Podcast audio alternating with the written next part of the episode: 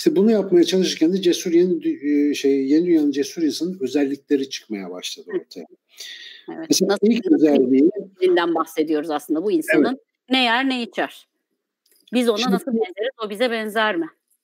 Davut ve Golyat hikayesi var ya, işte şimdi Malcolm Gladwell kitabında yazmıştı, bir değişik bir analizini yapmıştı onu.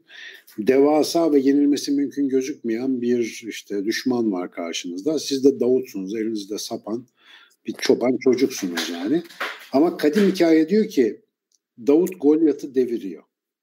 Şimdi bu ya işte iman gücüyle bak neler yapılıyor gibi de değerlendirilebilir. Öte yandan Golyat'ın büyüklüğünün ve Davut'un küçüklüğünün avantaj dezavantaj dengesinde taşları nasıl değiştirdiğine bakılabilir. Büyük sistemler Golyat gibi.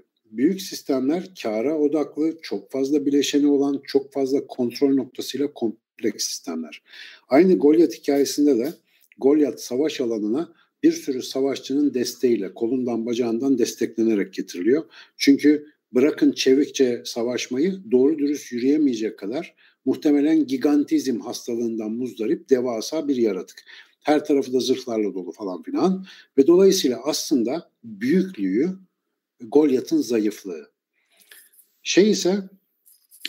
Davut ise elinde tek bir silah var, sapanı bir kayış içerisinde taş tutup fırlatıyor ve bunu çok usta, bunu kullanmada çok iyi ve oldukça da basit ve etkili bir silah olduğu için, insanın binlerce yıldır kullandığı bir silah olduğu için kendine güveni tam, çünkü kurt kuştan ayıya kadar her şeyi şimdiye kadar sapanla vurmuş.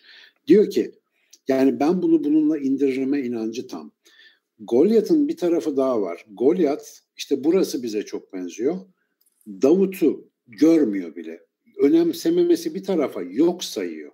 Çünkü aynı bizi büyük sistemlerin birey olarak yok saydığı gibi. Büyük sistem bizim verilerimizi kişisel olarak ilgilenmiyor. Anonim olarak bizi data noktaları olarak görüyor her birimizi. Evet. Ama yok yani aslında sadece belki bir bütünü, parçalarını bir bütünü oluşturuyorsak bir anlamımız var. Yoksa tek başına hiçbir anlamı yok. Yani ölsen gitsen işte otomatik taziye mesajı dışında sistemin senin arkandan bir damla gözyaşı döküyor. Golyat da Davut'a böyle bakıyor. Golyat bakıyor, cismi yok gibi, yani üstüne bassa ezebileceği bir cisim ve ondan gelebilecek hiçbir şeyin o zırhı ve büyüklüğü nedeniyle kendisini incitemeyeceğine emin. Ama Davut tutuyor, iki tane taş atıyor, langırt diye Golyat'ı deviriyor, işte İsrailoğulları'nın tarihini değiştiriyor falan filan. Evet. Bu hikayeye baktığımızdaki buradaki nasıl diyelim metafor aslında yeni dünyanın cesur insanı için bence çok uygun başlangıç noktası olarak. Bizim silahlarımız var. Ama bunların çoğu zaman farkında değiliz. Bu silahlar Davut'un tersine milyonlarca yıldır uzmanı olduğumuz silahlarımız var ama biz onların olduğunu unutmuş durumdayız. Davut'tan farkımız silahlarımızı fark etmemiz lazım. Bu silahlar benim özetle insanın fabrika ayarları diye anlattığım şeyler. Biz 3,5 milyar yıllık canlılık tarihinin son 14,5 milyon yılında insanlaşma sürecinde özel bir tesviyeden geçerek tabiri caizse belli bir forma gelmişiz.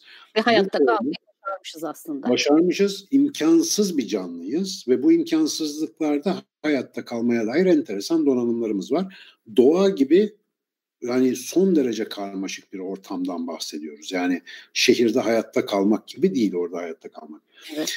Bu silahları keşfettiğimizde ve bunlardaki doğuştan gelen ustalık düzeyimizi adeta fark ettiğimizde bir anda yani Davut'tan daha çevik bir donanıma sahip olduğumuzu fark ediyoruz.